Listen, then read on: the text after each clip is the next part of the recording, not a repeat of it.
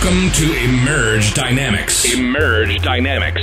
The podcast for those who manage and invest in middle market private companies across the globe. Globe. We're telling the stories of the unsung champions who take enormous risks every day to weave the fabric of our societies. Those who collectively, from the multi trillion dollar largest market on the planet, we're diving into the dynamics of what makes some of them emerge from their peers and create incredible returns and impact on their communities. This is Emerge Dynamics. Hello, everyone. Welcome back to another episode of the Emerge Dynamics podcast. I'm David Cusimano here with Eric Wingirter. Hi, David. Glad to be back. Absolutely. The show goes on. The show goes. It must. It must. As we talk about growing your business through a downturn. Whew, yeah. We've Yeah. done a series on this. Last episode, we talked about preserving cash to make sure you can get through the growth. Before that, we talked about some more, I guess, economic or economy related things having to do with how do you know if a downturn's coming, what might be contributing to it, what industries might do well, might not do well in a downturn. Now we're going to get a bit more tactical where we talk about some actions. But it's important not to just jump into this episode without listening to the others, because setting the stage is important to really understanding what might be going on, what are the dynamics to help us understand what we don't want to do, because we're going to talk about acquisitions today. To just blindly do an acquisition into an industry that usually falls deeply in a downturn could be a big problem. Yep. Right? Not that no acquisition should happen in those types of industries. We just don't do them blindly. Understand what you're doing. So, Eric, we're going to talk about that today. And I know, David, we did a podcast earlier on in 2022, something similar to this, but I think the current mm-hmm. situation, I think, brings this out. Right. to the fore even more. So, looking forward to chatting. I think that one. last episode we had the title of "Is Now Yeah. the Time to Buy a Yeah, Competitor?" yeah. Today, I don't know that we're ready to say now is the time, but it sure looks like, as we said in the beginning of this series, there's a lot lined up here that look like a downturn's coming. When mainstream media starts talking about a recession is coming, it's probably It's, coming. it's, it's already here. It's right. You're probably already in it by the time they acknowledge it. We could be wrong. Everything could change tomorrow. We hope it does.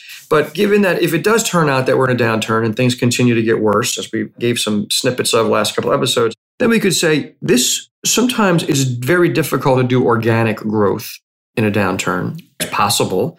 Uh, No, because a lot of times we're, as we said on the last episode, it might be where now you're starting to stagnate a little bit or actually be struggling to even maintain organically during Right. a downturn period of time. And that's very, very common. Organic growth or just organic sustainability can be a challenge in a time like this. Absolutely. And I think you may think too, if you're the business that has been more focused on strategy, has been more focused on building your culture and your team, has a team that is laser focused on competitive advantage and speaks the language every day about we're not here to have a job, we're here to accomplish a mission. And that mission is related to how we best serve our customers and make their lives better off. We exist to make their lives better off. If you're doing that better than other people in your industry, which you probably are because it's rare to see businesses like that, you're better equipped than most of the other people in your industry to thrive through this recession. And you can start buying the other businesses in your industry. Not that we do this to exploit them, kick them when they're down, but you may actually be saving them, saving the employees and the owners of those right. businesses from an even worse future, worse next chapter had you not jumped in. Agree. So, Eric, maybe we can have this conversation too around people might be saying, guys, you're nuts. Like, let's say there's an acquisition, purchase price is $5 million and it's a downturn. Revenue's down. I'm struggling to collect. Where's $5 million coming from? How do we do this? Well, I think it first starts with if you see an opportunity out there and there's a target. One, are they interested? Are they in a position where they want to sell? A lot of people, I mean, if we're advising people on when to sell, out of downturn is not when we're advising them to sell, typically, because valuations are typically down and the whole process, you're not going to get the best bang for your buck, the best dollar. However, from a seller's perspective, this may be I don't have any other choice or have limited choices. Right. And so, yeah, I'm going to look at that. Knowing who your target is and then really doing a good evaluation of that Mhm. target and what you should be paying or setting from a value standpoint is very, very important. Not that it's not important when you're doing it at other times, but in a downturn, there's even greater risk. And so you want to be even that much critical on what's the value that you're placing on the business and how you're going about doing it. Once you've got that done and you're at a point where it looks like we might be agreeable on evaluation, the next step is, well, how are we going to pay for this?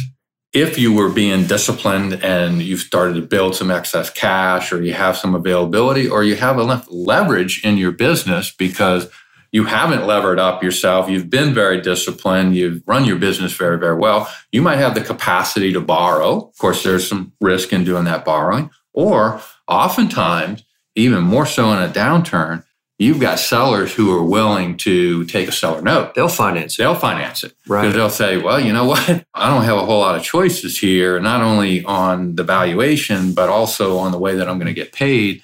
So I'll seller finance that. And for them, that might even be a very good deal. The interest charge on that is like income Uh, to them. They've got some cash flows coming in as the payments are coming in that they're not having to manage that in that business necessarily to get those cash flows and they're struggling with those cash flows. It's a benefit to them personally as a business owner. So definitely looking at owner financing during this time Absolutely. is probably a Uh, big opportunity for I'm so glad you brought that up, Eric, because a seller note is a wonderful financial instrument. I think it's very misunderstood among entrepreneurs in lower middle market, small company area, but it is fantastic. And yes, I would say of the last several transactions, M&A transactions that I've been involved with or been aware of, I don't know that I can think of any where the buyer had to put any cash down. At the most, maybe I'm thinking one or two examples where the buyer put maybe 10% down. And through a combination of bank financing, pulling from a line of credit and using the seller's assets as collateral for that line of credit and seller note, it's little to no cash down. So definitely a message we should leave out of this episode for people is that if you have an amazing company, but you don't have $2 million or a million dollars sitting in a bank account somewhere, that doesn't mean you can't can't do grow right. by acquisition. Right. You very much can. In fact, Right. it happens often without someone having that million dollars sitting Right. in a bank account. So let's talk about the dynamics of a seller note because I think people don't understand. A lot of sellers at first are very resistant to this. I want cash. I want all my cash on day one. I don't want it over time. Well, turns out seller notes are often better for sellers than the cash. can be absolutely It can be because the interest rate on these things. So if you think about, I would say as of pre 22, 2022, rates we were seeing on seller notes were probably 8 to 10%. hmm Today they're higher because today bank loans are 7 8%. Today, 13, 14, 15% is not crazy to see for a seller note. So think about it. if you're a seller and the buyer owes you a million dollars. Let's make it bigger. Let's make it $5 million. They owe you $5 million. If you get $5 million in your bank account today, what are you going to do with that money? Now, maybe there's a $5 million yacht you've had your eyes on. You're immediately going to buy it, and then you're going to spend all the money right now. Probably, though, that's not the way to go. The $5 million is a lot of money. You can have a comfortable life for the rest of your life. You can also be hopefully using this money to help others do some impact investing or other projects, yeah. right, in combination with this. But you need to park this money somewhere. And where in the world are you going to put it where you're going to get a 13% low risk return? As the seller of the business, you know the risk of that business better than everyone else. In fact, sometimes if I'm talking to a buyer, I often will say, if the seller is not willing to do any seller financing no matter what, sometimes that's a red flag. Are we walking into a landmine that we don't know Right, about? Because right. if they're so confident that this business is so strong and you're going to get such good cash flow in the future, why are they not willing to take a little bit of risk with them in the future? So it can be a great instrument to give sellers a good return on a business and an investment they don't have to do any diligence on because they already know the business. They Yeah. own it, have been owning it. Whereas a new investor would have to do a monster amount of diligence. They get a good return better than they get anywhere else. For buyers, it's a risk reduction mechanism right because the seller being okay with the seller note tells the buyer, hey, I'm confident you're going to have future cash flow. I'm so confident I'll leave some of my money parked in this thing. Right. As you were talking, I was thinking about delayed gratification a little bit. And I think oftentimes as sellers, we have that mentality of I want all my money up front because I want to do what I want to do with the money and everything else like that. And I'm always a proponent of delayed gratification personally for a lot of reasons and disciplining ourselves and what have you. But in this circumstance and with the downturn, sometimes it's a forced delayed gratification, mm-hmm. if you will. And that's not a bad thing. It really isn't because oftentimes I've seen sellers that get a nice chunk from a deal and then are not disciplined in it and they don't do the things that allow for long-term sustainability of that. Right. And so sometimes just having that discipline placed upon you can be a benefit to you. And I'm not saying that that's more of a personal side of things, but it is something that can happen. And that's not a bad thing, is to have that forced upon you. And then sometimes in this environment, in the downturn and everything, there might not be any other option because the buyers are looking at it and saying, this is the only way we can get this deal done. I don't have the excess cash. The banks were limited on how much right. we can borrow on the bank side of things. So you want to do the deal and this is good for you, that's great, but this is how we're going to have to do it. Absolutely. And then let's talk about some other transaction mechanics, Eric, just to give people some practical tips. If you're dealing with a seller in a downturn, if they have a bank, which most companies do, it may be the case, depending on where they are right now, economically, it may be the case that they're in default with the bank, in which case the bank is going to control the negotiation a good amount.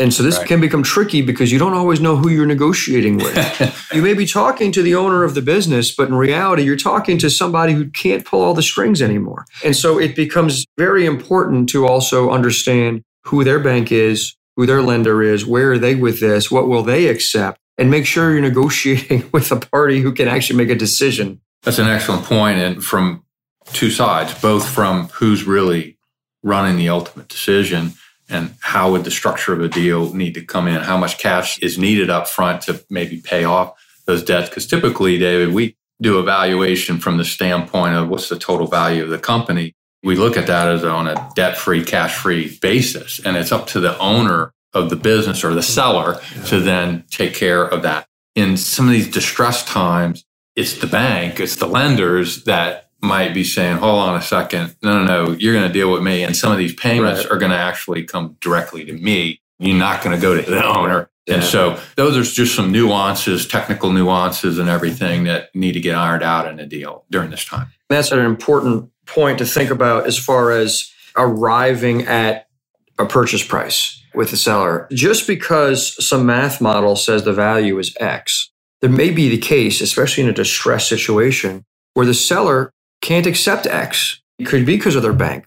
And so I think even more than, you know, a traditional acquisition process would be you do diligence, you do run evaluation, you submit a letter of intent, an LOI or some kind of some, offer, something, right? Yeah, yeah. Here's what we think a range your business would be worth. And the buyer can say either you've insulted me greatly, get out of here, or we're playing ball, or wow, I can't believe you'd pay that much. You know, so I think even more in a downturn is so critical to work with the seller, build that relationship, learn all the dynamics, and arrive at with them what is a reasonable price here.